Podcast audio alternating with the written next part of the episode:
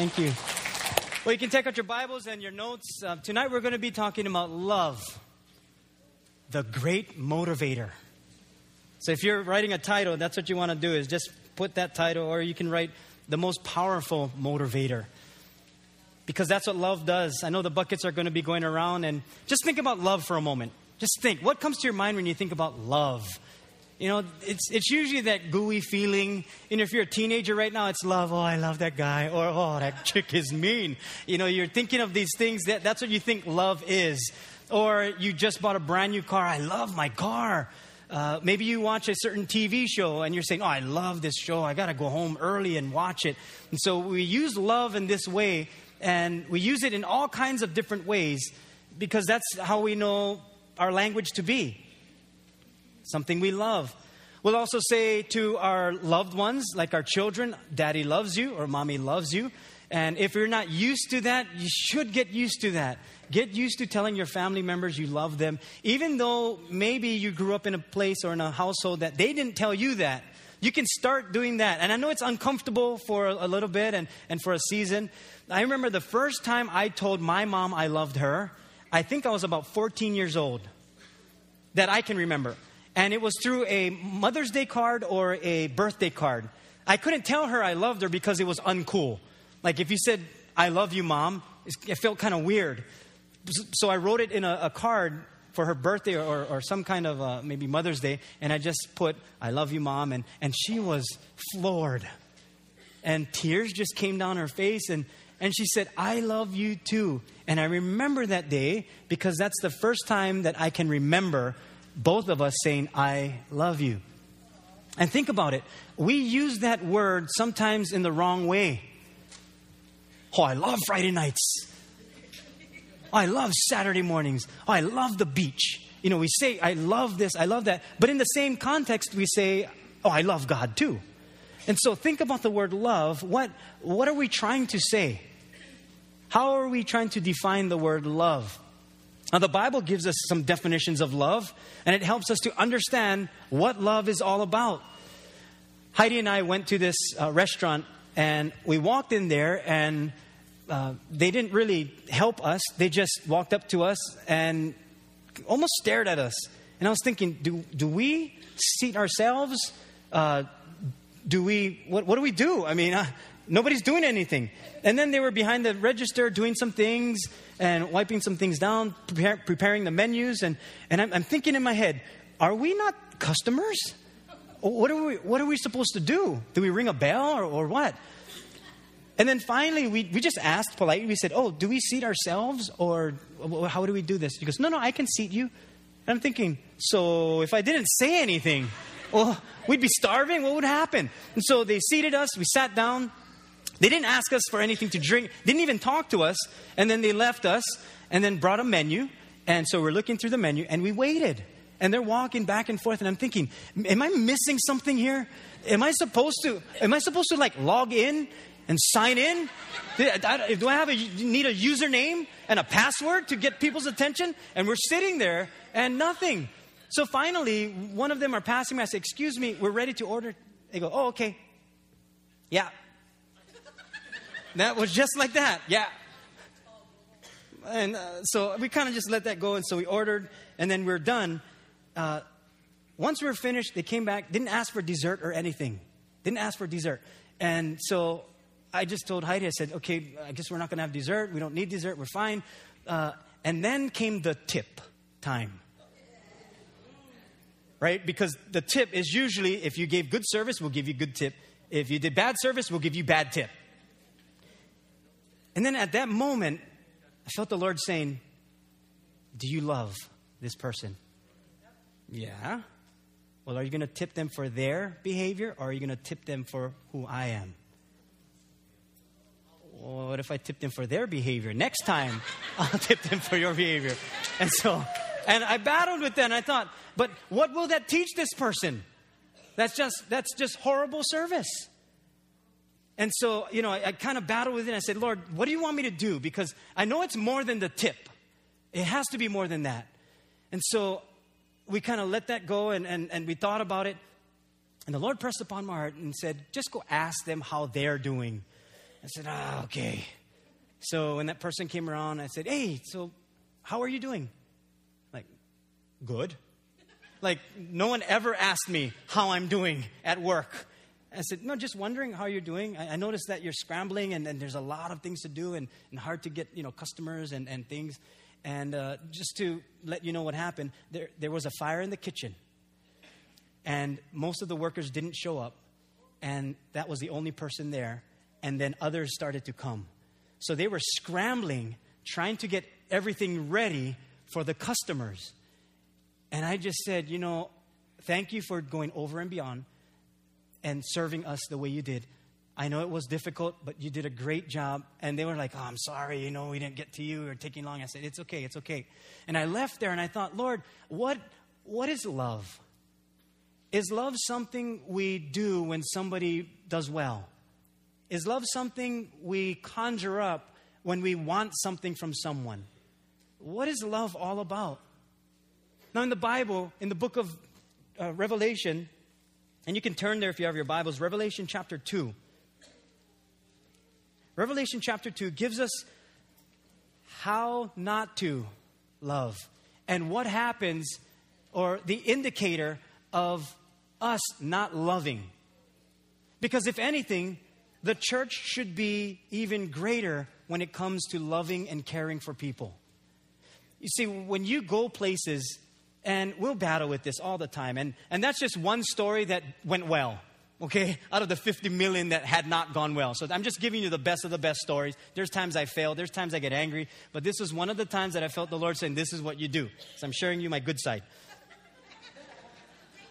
And I thought, the church, that's who we should be.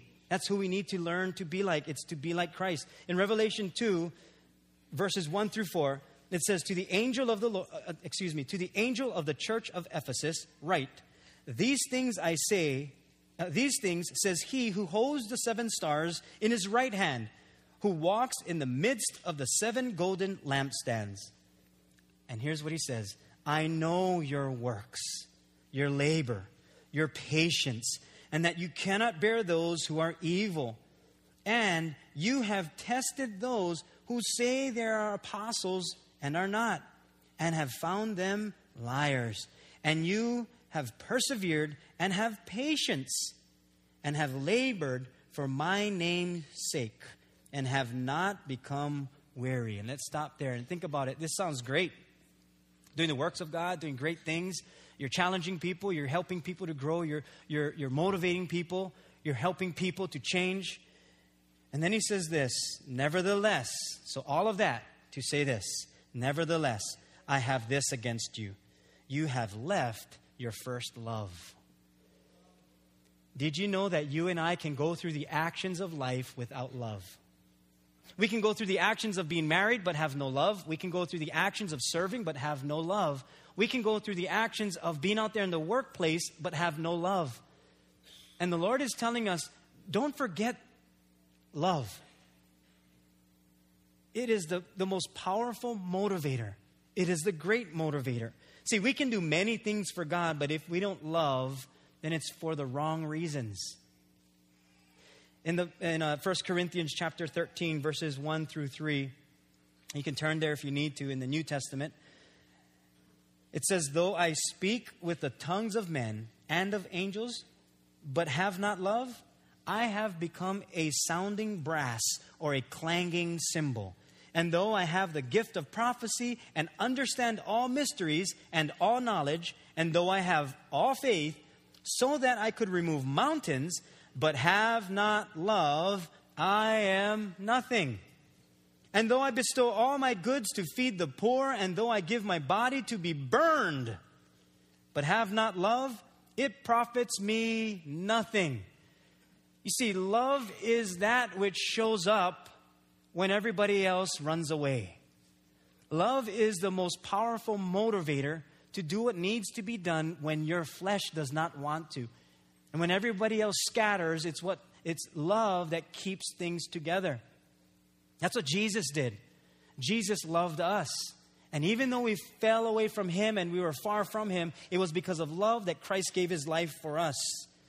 Did you know that you and I can live for Jesus Christ?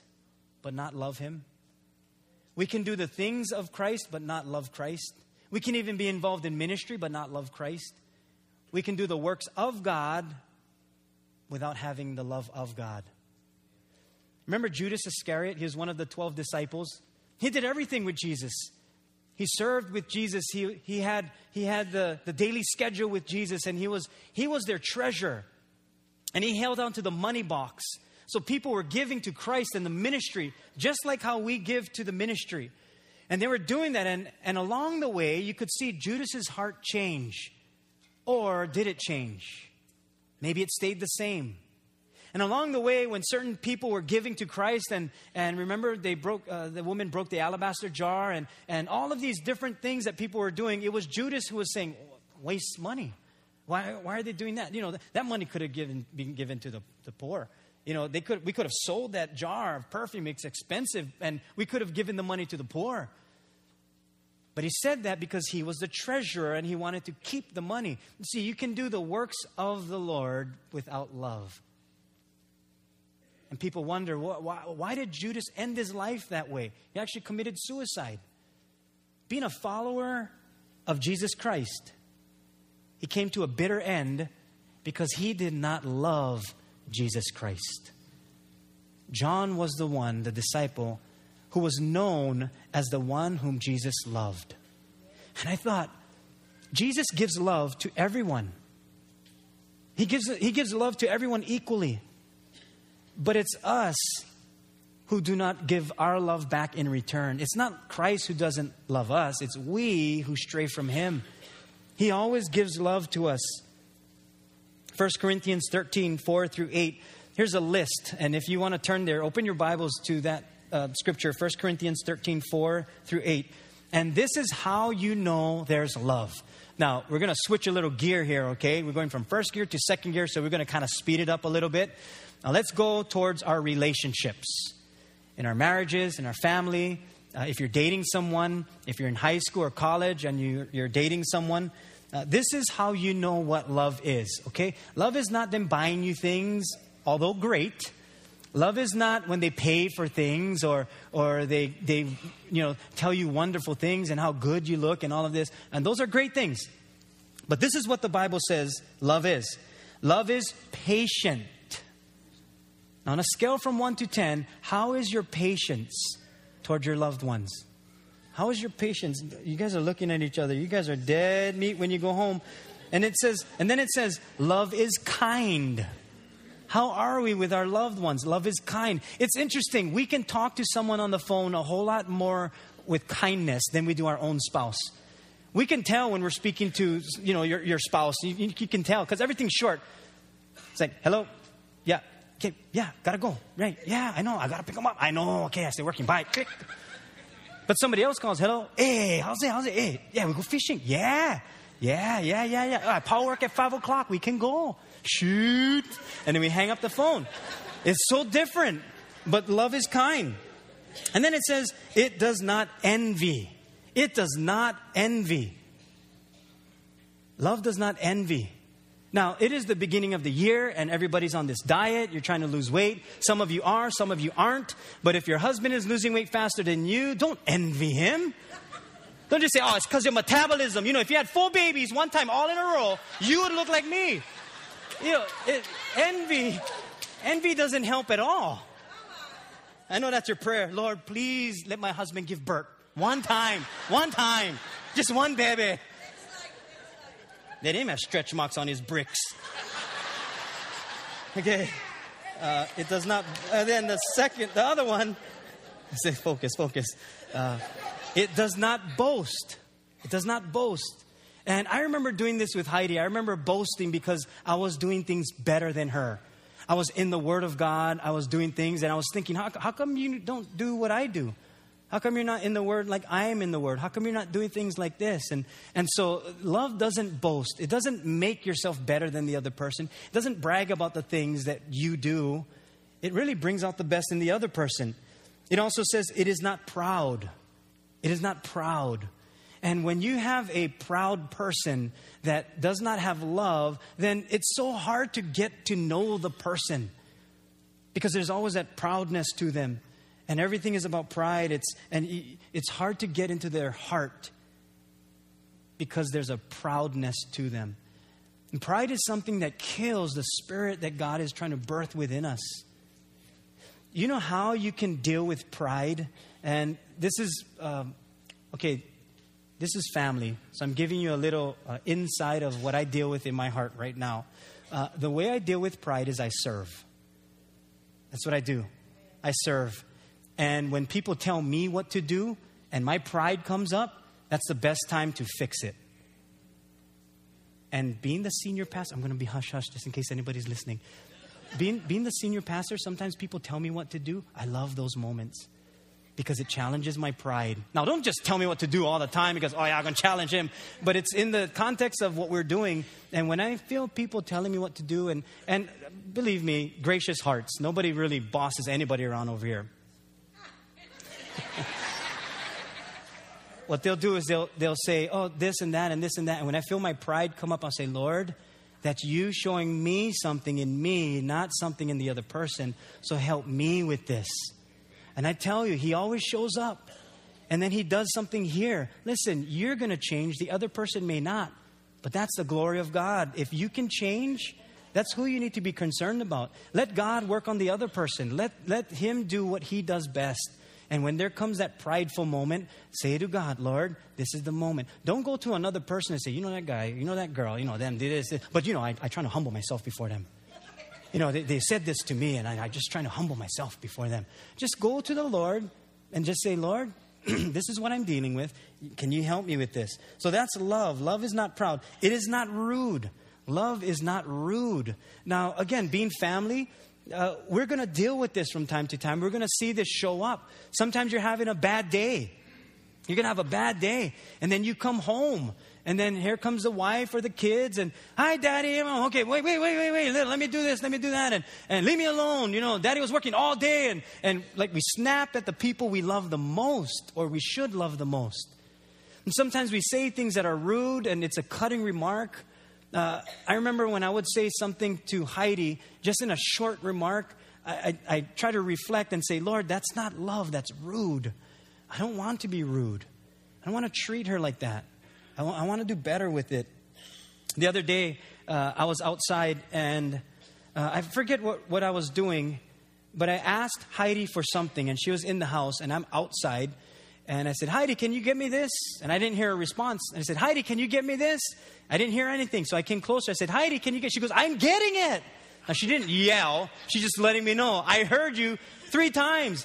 And so I didn't know if you heard. So I had to tell you again. You didn't answer me. You didn't say, yes, dear, I heard you. I'm getting it. You didn't say anything. She said, but I was getting it. I said, but you didn't say anything. She goes, why are you yelling at me? I said, I'm not yelling. I'm just high-pitched. I'm not really yelling. And I stopped and I thought, Lord, fail again. Big stamp, boof, fail. And I thought, I gotta do better. I was too rude to her. Gotta do better. So love is not rude. It is not self-seeking. It's not self-seeking. Like we don't do something to get something back. That's what self-seeking is. We do things so that we get something back, that we're owed something. But that's not what love is. Love gives without expecting anything in return. And especially between husbands and wives, the sex factor. Don't do something for them so that, maybe tonight. No. You love them regardless. You give them a massage regardless. If that's it. And you're done. You don't do something expecting something in return. You say to God, this is love. Love is not self-seeking. I'm going to do my very best to love. Okay, let's keep moving forward. It also says it is not easily angered. We get easily angered, don't we? I mean, boy, our tempers flare up quickly. It really does. This is what I think in my mind when I'm dealing with like a short temper throughout the day. This is what I think. And I know it's not about man, but this helps me. I think 2 things. I think of a pastor friend who's with me. That's what I think. If a pastor friend was with me, how would I act? And then I think, if Jesus was here with me, how would I act? And I know it should be about Jesus, but that just helps me. I try to visualize, if this pastor friend was with me, how would I behave? How would I react? Would I still react in anger, or would I be different? But that just helps me. Then it says it keeps no record of wrongs. Don't we love keeping record of wrongs? It's like that's the best ammunition. Then you kind of, when they do something and then you think, oh, I'm going to remember this one because she just told me last night, move my shoes. She just put her shoes in the same place. So when she comes home, I'm going to tell her, hey, you better move your shoes too. Husbands, no work. It doesn't work. They can tell you the same thing, but you tell them the same thing, not going to work. I don't know why. It's something to do with God's law. Love does not delight in evil, but rejoices with the truth. It rejoices with the truth. Now think about it. Some of us, we have a hard time with truth. When someone is truthful with us, we get defensive. And usually it happens to people that are closest to us or with our spouse, and they say something and it's truthful. It hurts us, but it's truthful. And we try our very best to bring truth and love, but the Bible says that love does not delight in evil, but rejoices with truth. So when truth is brought, then rejoice with it. You know, do your very best to take it in. And then it says love always protects. It always protects. Love always protects. Husbands, do you protect your wives? And wives, do you protect your husbands? Or do you speak about them behind their backs? Do you talk to your friends about them? Do you grumble to people about them? Or do you protect them? Do you put up boundaries so that you can protect them? Do you help them with those things? Do you look for the very best for them and protect them? That's what love does. Love protects them. Love always trusts. I know sometimes we say, well, I can't trust because of the things they've done in the past, so I can't trust them. Well, maybe God is doing something in a new season, and trust is where it needs to begin. Maybe there's a new clean slate that God is doing, and every time something comes up, you look at the past and you say, but I can't trust that person. They burned me before. And God is saying, but love trusts. Yeah, but you know, I don't want to get burned again. I'm not dumb, God. I don't want to fall for that again. But love trusts. The Bible says trust in Him. Trust in Him. Lean not on your own understanding. You acknowledge His ways. Do what is right in His eyes. Because when we trust other people, we're really not saying, I trust that person's character. What we're saying is, Lord, I trust you in my situation. It will come back to Him. Love trusts. And then love always hopes. Love always hopes. And here's the balance, especially in our family. Sometimes things won't go well. There needs to be someone who rises up to bring hope. No sense battle with each other and keep tearing each other down. Bring hope into the picture. And love always perseveres. It always perseveres. You know, whenever you come to a dead end, if you're driving a car, do you just stay there and park and turn off your car? No, you turn around. You turn around. You say, this is a dead end. I'm going to turn around. That's what love does. Love will persevere. Even though you may come across a dead end, that, okay, this is not working. Okay, let's figure something else out. Well, the finances aren't going well. Okay, let's try and budget. Okay, let's try that. Let's keep trying. Let's keep trying. Let's keep trying. Love perseveres. It doesn't give up. It keeps moving forward. Even in your relationship, you may come against a dead end and you're saying, boy, it's not working. Okay, what can we do to make it work? Well, are we in the Word of God together? No. Well, let's get in the Word of God. Let's start attending church. Let's worship together. Let's change the music we listen to. Let's change the movies we listen to. Let's figure out something. But we got to persevere. That's what love does. Love will always figure out a way because love perseveres. Even with our children, oh, I try to talk to him, he don't listen. I try to talk to her, she don't listen. All they do is play on their iPods, iGadgets, and all these things, but they're not listening. But you figure out a way. You figure out a way because love always perseveres. And then it ends with this. Love never fails. Love never fails.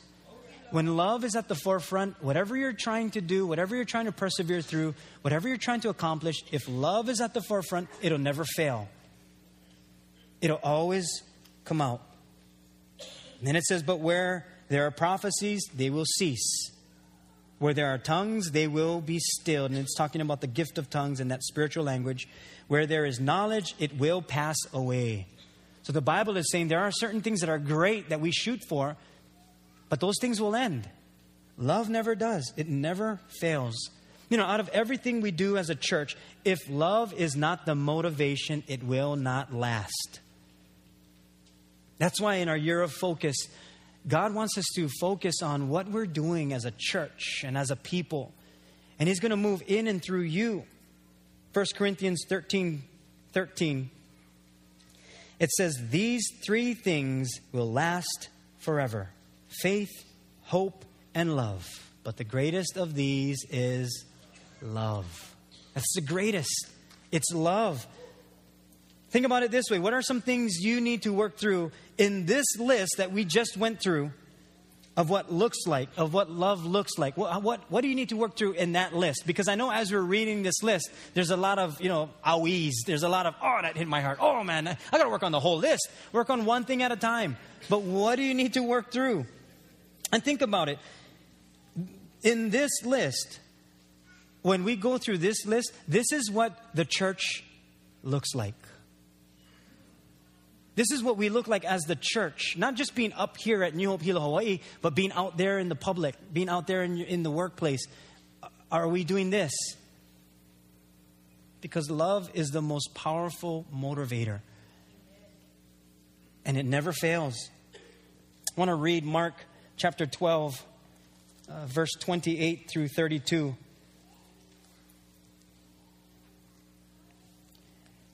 And you can turn there, Mark chapter 12. Verse 28, one of the scribes came to Jesus and heard them reasoning together, perceiving that he had answered them well, and asked him, this is what they asked Christ, which is the first commandment of all?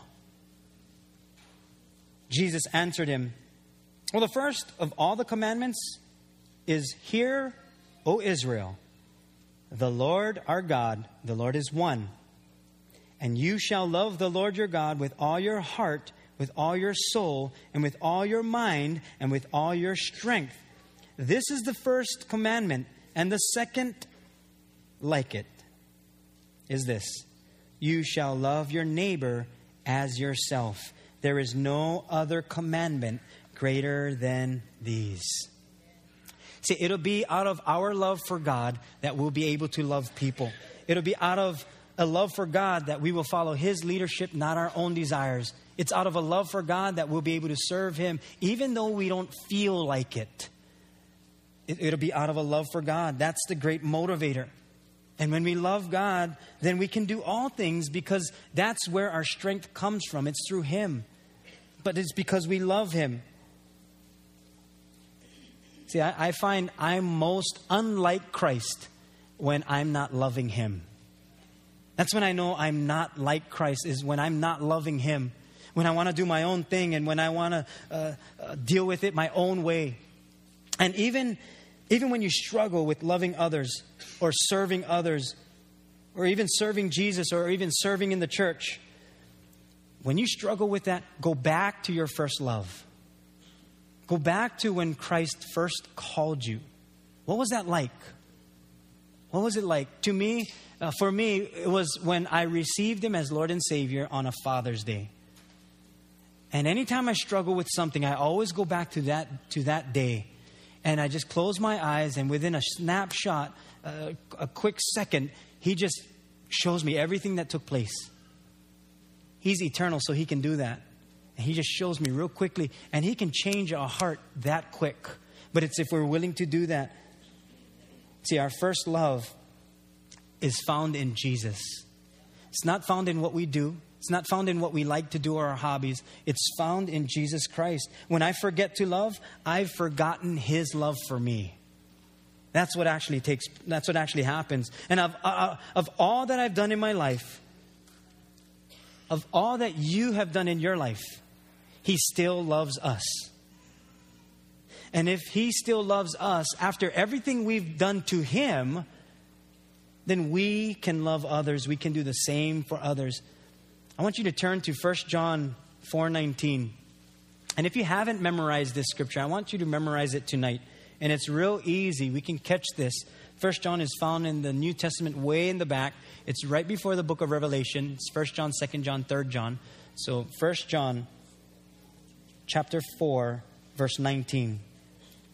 And I'm reading the New King James Version. But it says this, we love him because he first loved us.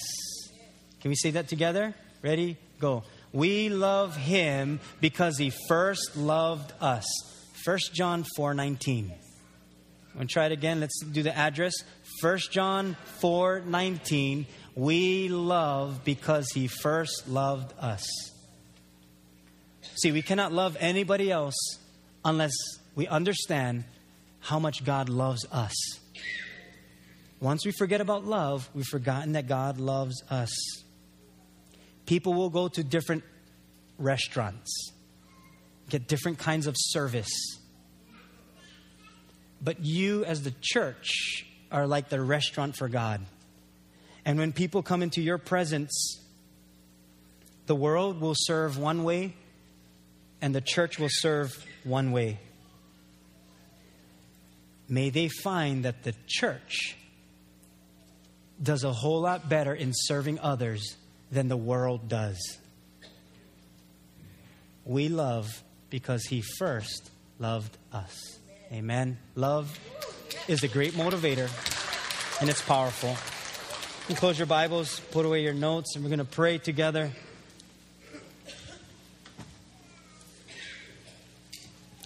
If you're new and this is your first time to our Wednesday night, we welcome you. Next week, just to remind you, a pastor friend of mine from New Hope Diamond Head, T.J. Gorham, will be here next week, and he'll be sharing just a powerful testimony on what God had done in his life and being captured in Laos and set for execution. And he's just going to bring a powerful message. And I pray that you would be here next week. Bring your family, bring your friends. Friday night is going to be a specific one for different leaders and our young adults and our youth, and the different churches will be here also. But you can come on Wednesday night. You can come on Friday if you want. That's fine too. But we just wanted to share just from his life what God is doing. And hopefully it'll touch your heart in such a way that you remember who you are in Jesus Christ. Would you pray with me? Lord, tonight as we conclude, we can only love because you first loved us. And love is the most powerful motivator. It's what we use to do what you've called us to do. We don't obey you because we have to. We obey you because we love you. Lord, I pray tonight for all of us as Christians, as believers, as people who say we want to follow you, that we would be people who love. And we're all learning. We're trying to match up with this list that has been put in your word. And sometimes it's hard to match up with it because we still have our humanity and our flesh attached to us.